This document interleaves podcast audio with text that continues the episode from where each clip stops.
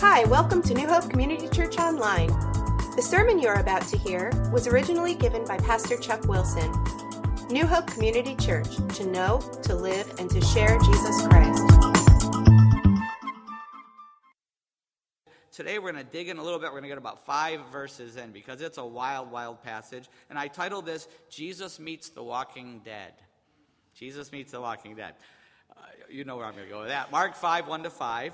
If you've ever watched Walking Dead or any of the zombie movies, you get the point that the, these, these walk, people are walking dead. They're, they're walkers, they're decaying on their feet, they're vicious, they just want to devour other people that are still alive. But what's really scary about the whole Walking Dead and the zombie thing, what's really scary is that there really are people like that out there. We're going to see Jesus confront one here in this passage today. He's going to confront one. But what's even scarier for us is that we are all like this spiritually before we put our faith and trust in Jesus Christ. Before Jesus sets us free, this is a spiritual picture of who we are and what we are before we come to Christ, before we give our life to Him. Let me pray first. Father, we thank you for the worship. We thank you for this Christmas season. We thank you for the many blessings. And we thank you for bringing us here today. We know every one of us is here for a purpose that you've brought us together to for this particular passage in Scripture so that we can be free in Jesus Christ. We pray for your mercy and grace. As we look at it, we pray that your Spirit would speak to us.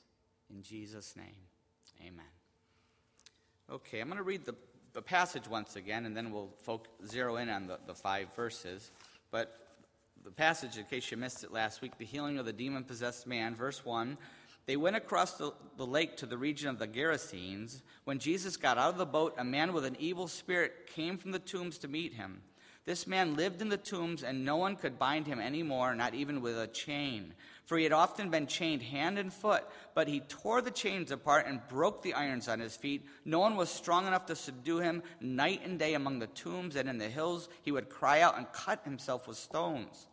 When he saw Jesus from a distance, he ran and fell on his knees in front of him. He shouted at the top of his voice, What do you want with me, Jesus, Son of the Most High God? Swear to God that you, will not, you won't torture me.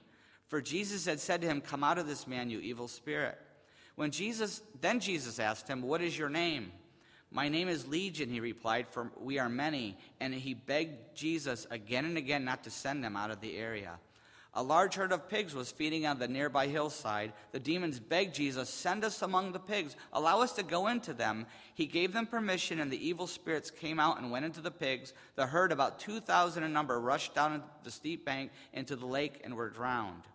Those tending the pigs ran off and reported this in the town and countryside, and the people went out to see what had happened. When they came to Jesus, they saw the man who had been possessed by the legion of demons sitting there, dressed and in his right mind, and they were afraid. Those who had seen it told the people what had happened to the demon possessed man and told about the pigs as well. Then the people began to plead with Jesus to leave their region. As Jesus was getting into the boat, the man who had been demon possessed begged to go with him. Jesus did not let him, but said, Go home to your family and tell him how much the Lord has done for you and how he has had mercy on you. So the man went away and began to, to, to tell in the Decapolis how much Jesus had done for him, and all the people were amazed. Ooh. Well, this is going to take us a while to get through because it's a lot of a lot of stuff in there, right? But the uh, but Mark here says that Jesus uh, dealt with one demon possessed man. It says the same thing in Luke, but if you look at Matthew, there are two demon possessed men.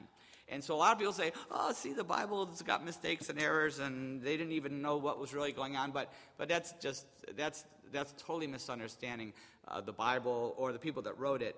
Understanding the, the, the key to understanding the Bible is to understand the culture of the people that wrote it. Yes, they wrote through the, the Holy Spirit was leading them, but they also had a certain culture. And we think in USA Today, we think in linear, and we think investigative reporting in every detail, and we think linear. Right? We just go, go in this straight line. But the Middle Eastern mind at the time of Jesus, the way they wrote things, is was was not in the same chron- chronological order. They would move events in teaching to fit their emphasis or their purpose. They still do it. It's a whole different way of thinking. And so you would see here the, the, parables all bunched together, but that doesn't mean Jesus taught them all together. That was just the way that Mark bunched them for the teaching. We see miracles that were in one place in Matthew, a different place in Mark, a different place in Luke, because the, the writer was moving the miracle to make a point, an emphasis, a purpose, as the Holy Spirit was leading them. If you read the, the New Testament in Greek, it's written in Greek, you understand what I'm talking about. We, when we write something in English, we write subject, verb, object the boy threw the ball. That's how we write it. But and if you re- read the Greek Bible, the, what it's written in, the biblical Greek, it, uh, they just shotgun the words onto the page. The, the sentences are just shotgun. They're, they're all there's no subject, verb, object. You have to look at the ending of the word and see what the ending is, and that's how you determine if it's the subject, the verb, or the object. And the reason they do that is because they put a, a certain word at the beginning of the sentence to emphasize that, that person or that thing. So it's a whole different way of thinking. If you ever studied Russian literature, you know what I'm talking about. It's like so confusing sometimes because they think different. Every culture thinks different. And that's what, ha- what has happened here that, that you have to understand this whole part of it. Um, okay, well, well, well, say it this way it's the same when they're telling a story here in the Bible. There were two demoniacs that Jesus healed, but Mark only mentions one because he picks out one to make the point that the Holy Spirit is leading him to make. He only needed one of the guys, the other guy wasn't needed for the emphasis that he had. We do the same thing when we tell stories. Uh, Christmas is coming, and I know on Christmas Day I'm going to call my parents, and they're going to say, they're going to start asking me questions. And when, we, when my parents call, my, my dad will get on the phone and he'll say, Now, what happened? and he'll expect me to tell. He goes right down the list. What did Ryan do? What did Matthew get? What did Megan get? He'll go right down the list, and he'll want to know what everybody got and what every every single kid. We go through all 13 children. All right, it's a long phone call. So then, but then he puts my mom on the phone. Mom said, my mom says, "What happened?" And I will tell her. I will pick out. She doesn't want to go through all 13 children, right? She just wants to know a couple funny stories. So I'll pick out a couple kids, usually Emily, and I'll pick out a couple and I'll tell what they did. You know, they knocked a tree over, they did this, they, you know, they, you know, whatever, they did something crazy. And I'll pick out a couple. So if I were to write those down, those would be two very different stories. But I know there's all 13 children there. My parents know there's all 13, but I'm just emphasizing to a different person a different thing. And you have to understand that with the Bible. That's how the authors were writing through the power of the Holy Spirit. They were writing with an emphasis in mind, and they were not writing every single detail about Jesus and every single person. So keep that in mind. So that was free, by the way. All right, here we go. Uh, so Mark is led by the Holy Spirit to make a special emphasis. And in verses 1 to 5, I'm just going to read the five verses again. They went across the lake to the region of the Gerasenes. When Jesus got out of the boat, a man with an evil spirit came from the tombs to meet him. This man lived in the tombs, and no one could bind him anymore, not even with a chain. For he had often been chained hand and foot, but he tore the chains apart and broke the irons on his feet. No one was strong enough to subdue him. Night and day among the tombs and in the hills, he would cry out and cut himself with stones.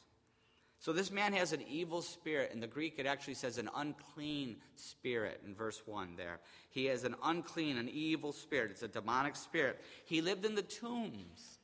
He lived in the tombs. And the Holy Spirit is telling us this for a reason because this is a physical picture of a spiritual condition the physical picture of his spiritual condition. What is his spiritual condition? He's the walking dead. He's a spiritual zombie. He's a walking dead. We all were walking dead, or we all are, if we haven't put our faith in Jesus Christ. Did you realize that? Before you put your faith in Jesus Christ, this man is a physical picture of our spiritual condition before God and in this world. In fact, in Ephesians 2, talks about this in case you don't believe me, in Ephesians 2, it says, verse 1 through 3, it says, As for you, you were dead in your transgressions and sins, in which you used to live when you followed the ways of the world and of the ruler of the kingdom of the air, the Spirit who is now at work in those who are disobedient. All of us also lived among them at one time, gratifying the cravings of our sinful nature and following its desires and thoughts. Like the rest, we were by nature objects of wrath. That's what we were. Every one of us. And if you're here and you've never put your faith in Jesus Christ, that's what you are.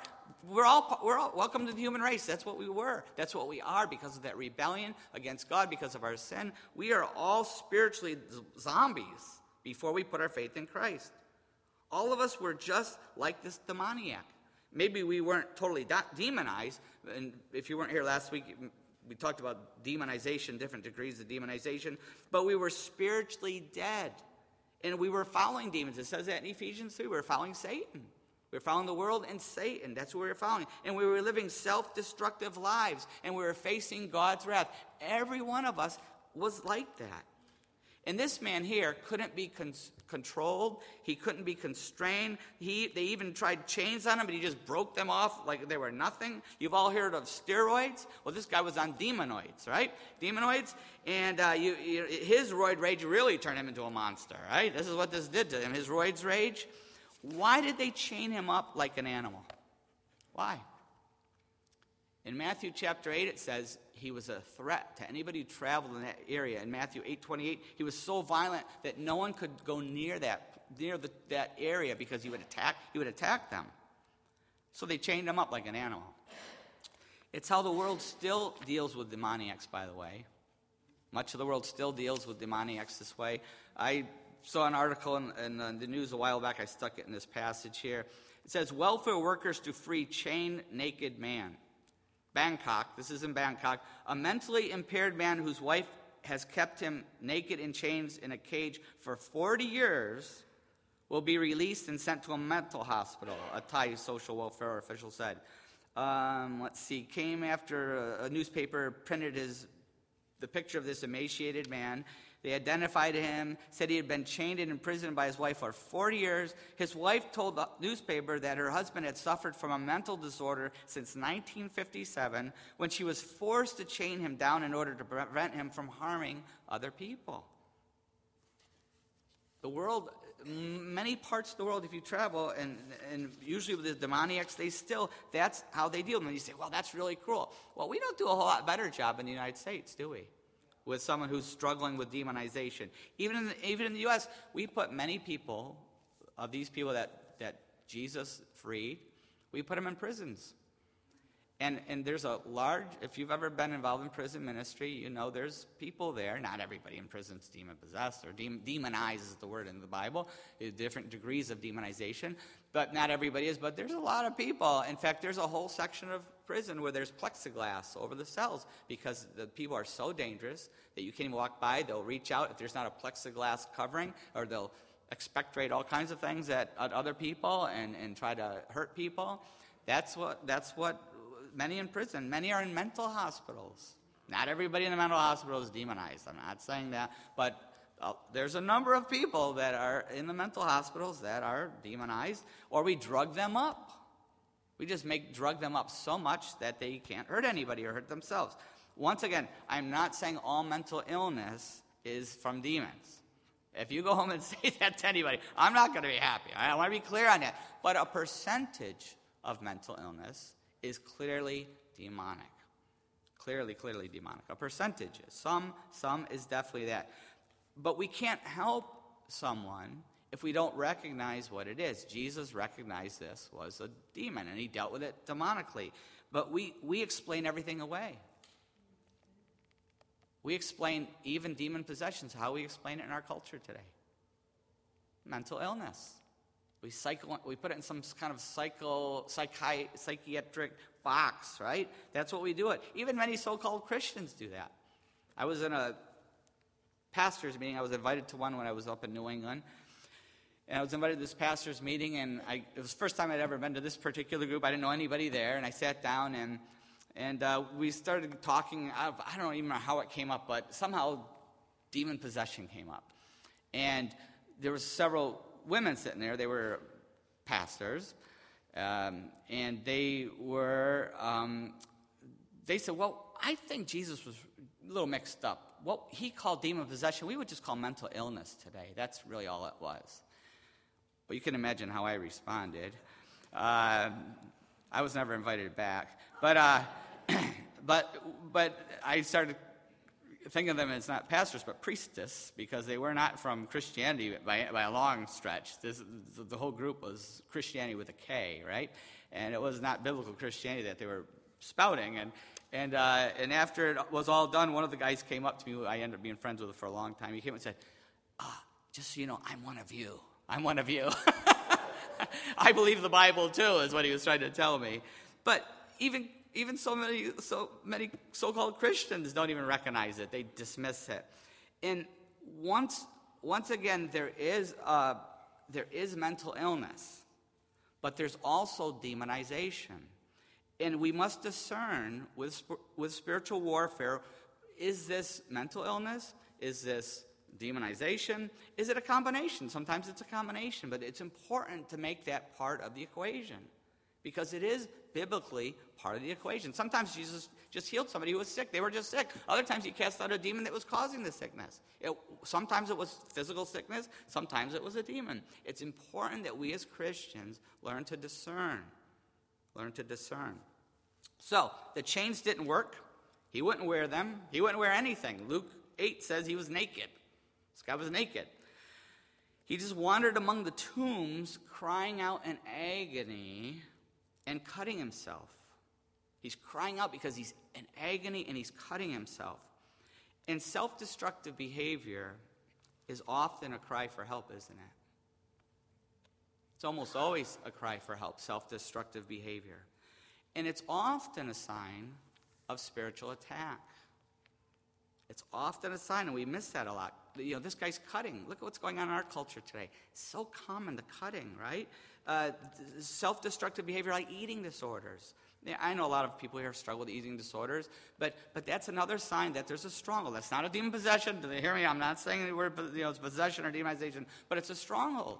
It's, it, it, it definitely can become a stronghold. Suicidal thoughts. Look for the spiritual connection to a stronghold. Uh, addictions, any kind of addiction that's hurting somebody, look for the connection. I, I was once ministering uh, to someone, and it was a girl who had an eating disorder. And I talked about this, and I gave her the Victory Over the Darkness and the Bondage Breaker books. And she wrote me later, she was in another state. I was traveling around speaking at the time. And she wrote and said, I just want you to know I found freedom. Uh, someone in my church, another woman, took me through the Victory Over the Darkness book, Bondage Breaker books, and I no longer have the eating disorder because it was a spiritual bondage for me. And when I broke that spiritual bondage, I was free. Another sexu- sexually risky behavior, anything that's risky, anything that's destructive, that can point to it does point to, to, to spiritual strongholds. There was a young man that I was ministering to. He came from a very rough background, and he was terrified that he had HIV because he was so sexually active. He went to prostitutes all the time. Very, very, very dangerous activity he was doing. And I finally took him to the doctor, and, and I he got him an, an AIDS test. And this was 20 years ago, and it was like a whole different thing.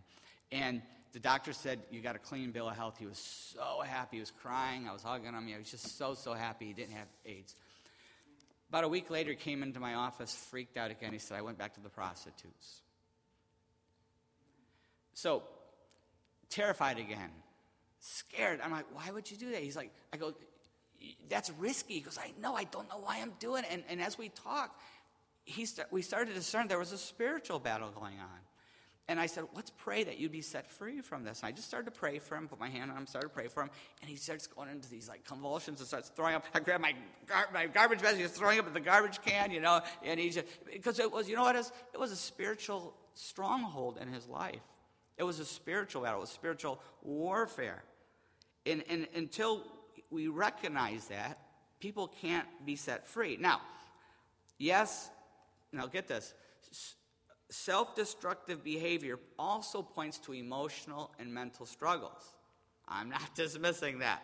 You know, a lot of the reasons we get started on this self destructive behavior is because of an emotional or a mental struggle that we're having.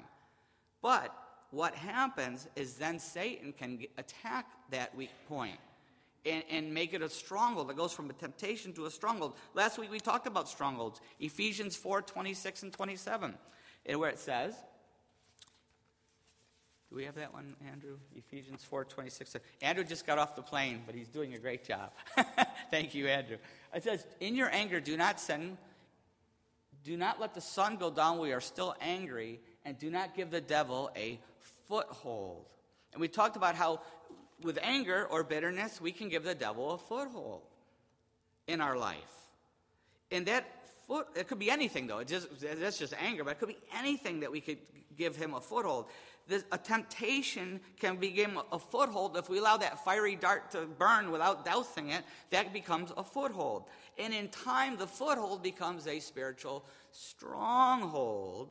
And if we allow it long enough and deep enough, it's not one week, it's, it's long term. If we allow that stronghold to take hold long enough and deep enough, we get some degree of demonization. That's what happens. And we must figure out, that's why it's so important. We have to figure out what's making us vulnerable. What's making us vulnerable emotionally, mentally, physically. We are all vulnerable. Every one of us is vulnerable to the footholds, right? Every one of us spiritually. That's why counseling is so important, whether it's a counselor or whether it's another Christian brother or sister, someone that can help you through, figure this out. And then we have to break the stronghold spiritually. Break it spiritually. That's why a solid Christian counselor, not just someone who's, but a solid Christian counselor is very, very important. We talked about this last week repenting, renouncing, resisting, and renewing. The four R's. Once again, if you weren't here, get the CD. It, it's, it, and if you need to talk to someone, I'm here, talk to Kim. A lot of people here, we could help you with this. But it's very important we break those strongholds. Because you see, Satan's whole goal is to get us to hurt ourselves or someone else just like the demoniac. That's his whole goal. But Jesus Christ has another goal for our life. In John 10:10 10, 10, it shows the two goals. In John 10:10 10, 10, it says, "The thief comes only to steal and kill and destroy. I have come that you may have they may have life and have it to the full." The thief is coming to destroy. Jesus came to give us life. And not just life, but have a full life, to achieve our full purpose that God has for our life. That's whole, God's whole goal for us. That's Jesus. That's why He came to give us that. That's why Jesus came at Christmas to set us free. Remember Ephesians 2, we talked about being the walking dead. But let's look at the next couple verses there in Ephesians 2, verses 4 and 5, this, where He says, But because of His great love for us, I'm going to read that again. But because of his great love for us, God, who is rich in mercy, made us alive with Christ, even when we were dead in transgressions. It is by grace you have been saved. He came to set us free. Are you free this Christmas? Do you want to be free this Christmas? The first step to being free is to be saved. The Bible says to be saved from sin, saved from Satan, saved from the slavery, saved from the judgment. How are we saved? Ephesians 2, a couple more verses down. In verse 8 says, For it is by grace you have been saved through faith. And this not from yourselves, it is the gift of God, not by works, so that no one can boast. You cannot save yourself spiritually, no matter how good you try to be. It's impossible. Not by works. We're saved by putting our faith in God's grace. And that God's grace is a gift. It's the gift He gave His Son Jesus, who was born at Christmas, who died on the cross in our place to break the power of sin in our life, to break Satan's power in our life. That's why Jesus came and he died in our place. If we will put our faith in him, the word for faith in the Bible means to cling to, to put your total trust in, to completely depend on. If we will say, God, I'm putting my total trust in your son Jesus, his death on that cross for me, to pay for my sin, to break Satan's power in my life, if we take that step of faith, we are saved. The Bible says here, saved and set free. And after we take that step, after we become a Christian, that's just that's the first step of salvation, but then we have to learn to live free. Maybe you've already put your faith in Christ, but are we learning to live free? We have to break the strongholds in our life by, by God's mercy and grace. We no longer turn to those self destructive habits when we're in pain. We all feel pain, don't we? But there's certain that we can turn to a self destructive habit like alcohol. That's an easy one. It's a big problem in our culture. So many of us used to turn to alcohol, which just made things worse, instead of turning to Jesus. We no longer turn to that. We no longer lash out at other people, just like this demoniac lashing out at people. We no longer have to lash out at others when we're hurting, causing them to avoid us, just like the demoniac, right? Uh, uh, we, we lash out at people, they avoid us, just like everybody avoided the demoniac here in the tombs. Instead of that, we turn to our Heavenly Father when we're in pain. And we turn to Jesus for that mercy and grace. And we call out to Him when we're hurting. We turn to Him. And I want to encourage everyone here at this Christmas season to get your healing. To get your healing. It, it's, it, it's so easy just to learn to live with the pain, to, live, to learn to live with our strongholds, to learn to live with a life that's not what God intends for us, what Jesus intends for us, that full life that he talked about in John 10 10. We, I want to encourage you to get your healing. Get it through the Word, get it through prayer. Open up to another brother or sister in Christ. Talk to me, talk to Kim. If we can't help you, we'll connect you with someone that can, you know, uh, or a good you know, resource, something. But it's a lifelong process. The key is to keep moving forward. Keep moving forward. We're not about perfection, we're about progress, right? We're not going to be perfect till we get to heaven, but it's about progress. That keep moving forward. And, and, and it's, it, it's so important that we don't stop moving forward, that we get our healing. I was talking to someone in the church. It was Leno. I was talking to Leno uh, uh, about a year ago, maybe two years ago, and, and no one has gone no one has been more wounded than Len, Len Linnell. You've all heard his story. You know, Linnell, come on up here. I'm just going to have you say a couple words here to, to back me up on this. No one's been more wounded. You may have been as wounded, but not more wounded, right? It's possible you've been as wounded. No one has had to work through more pain and, and, and struggle, struggle than Linnell. You may have had to work through the same, but not more. I, I'm, I'm pretty certain of that. But I remember he, Linnell's kept moving forward, kept moving forward. I remember being on, talking to him not too long ago, about a year ago, and, and he was kind of hit a wall. And I remember just saying to him, Linnell, you've come so far, now get your healing. And he goes, but, but, I go, Linnell, get your healing. And, and, and, every, every answer, every excuse he came up, I said, Linnell, get your healing. I just remember saying, get your healing. And finally, the Holy Spirit broke through and back me up on this. Back, give, give him a, a, little word on this. Thank you, Pastor Chuck, and good morning, family. First of all, I want to give God praise that He's so good. He has been so good to me. And I'm so glad that I'm not in darkness today. Because I walked around, just like Pastor Chuck said, in darkness and filth and doing whatever I thought was to do and didn't care what anybody doesn't feel because I didn't feel good about myself because I was taught that I was nothing. And that is how I live like nothing. But I'm here to tell you that you know what? God touched me and changed my life. I'm a brand new person today, especially by coming in here to Pastor Chuck's ministry and this family in here. And it's going on 13 years. I have not turned back only through the grace of God. only through the grace of God. My whole life is new. I've been changed by the grace of God. And I'm standing here right now. I had a very bad week this week on dialysis, you know, and I know I was coming to church today, praise God. But you know what? If this is my last moment, it's okay. I'm praising God and giving Him thanks. And I ask y'all to keep me in prayer because it is a battle. Even when I'm a Christian, I realize, like you said, we still get those temptations, that ugliness, that, that ugliness raises its head all the time. But just because I'm on this solid ground and I know that God will never leave me or forsake me, and you know what else I learned to? To pray. Because he always come through when I pray. I don't care what illness I have. I'm up and down. I have a lot of physical and mental illness. I had a kidney transplant that failed. I have a dial. I'm on dialysis now. My liver is failing. Oh, so many things are going on. But you know what? I learned to pray. And I learned to reach out to ask people to pray for me. And guess what? He always comes through. That's why I'm standing here right now as sick as I am. Because God is great and He is so good. I get emotional, just like people go to the football game and baseball game. I get excited when I heard when I hear Jesus' name, our Savior. No one can save you like Jesus can. Nobody.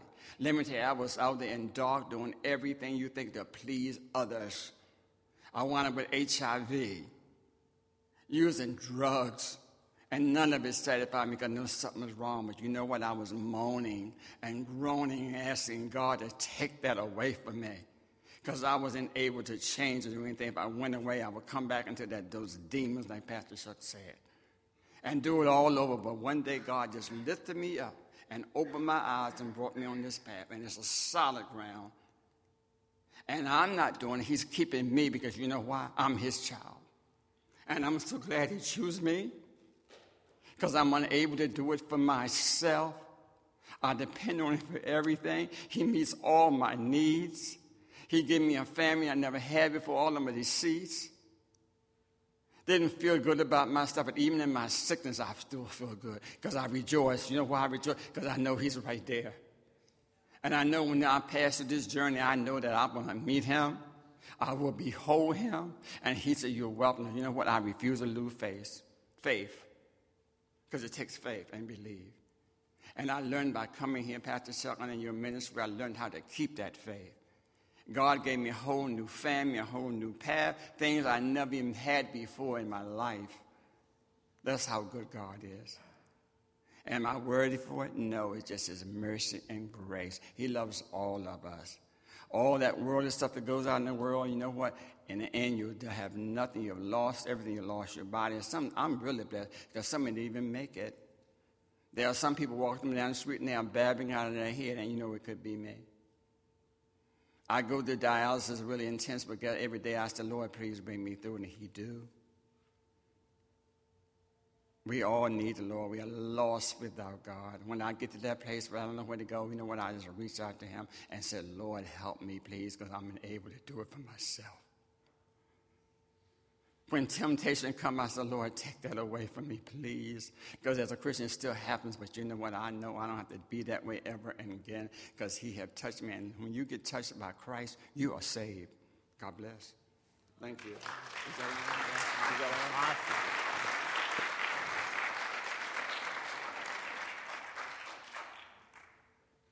You, if you ever need, if you ever need encouragement, Call in now. He's the encourager. I call him whenever I need encouragement. He pumps me up. So, by God's Holy Spirit, it's awesome. Let's pray. How is God speaking to us today as we go to this time of prayer? Maybe He's calling you to take the first step and to be saved through faith in His grace. Maybe you've never taken that step of faith. You've been religious or you've tried to be, live a good life, but you realize it's not going to get you anywhere. There's only one way that's faith in Jesus Christ. Right where you're sitting, you can pray the prayer of faith just between you and God. There's no magic prayer, but something like this God, I, I want to act on your love for me. I want to be saved. I want to be set free.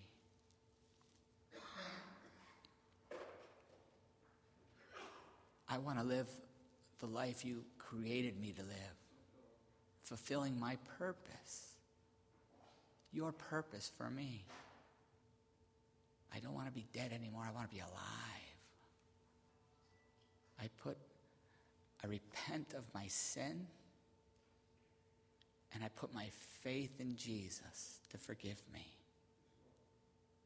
I give my life to Jesus Christ. If you've taken that step of faith this morning, you've just become alive. You've just been transformed. I want to encourage you to let somebody know. So we tell me on the way out, fill out the card, tell someone you came with, tell somebody so we can be excited for you and help you grow in your new faith. For those of us who have already put our faith in Christ, how is God speaking to us? I pray that you'll look back at this day and say, That's the day I got my healing. It starts with prayer and repentance, the renouncing, the renewing, the resisting. But would you commit to God? Say, God, I need healing. Set me free, Jesus. Heal me. Show me who to talk to. Show me who can help me. I need your mercy and grace.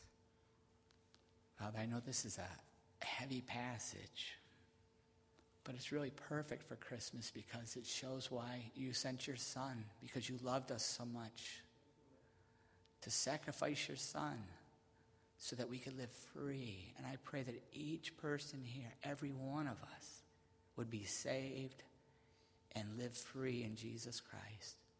I pray that we would look back to this morning and remember that that's when the healing started. Pray that in Jesus' name.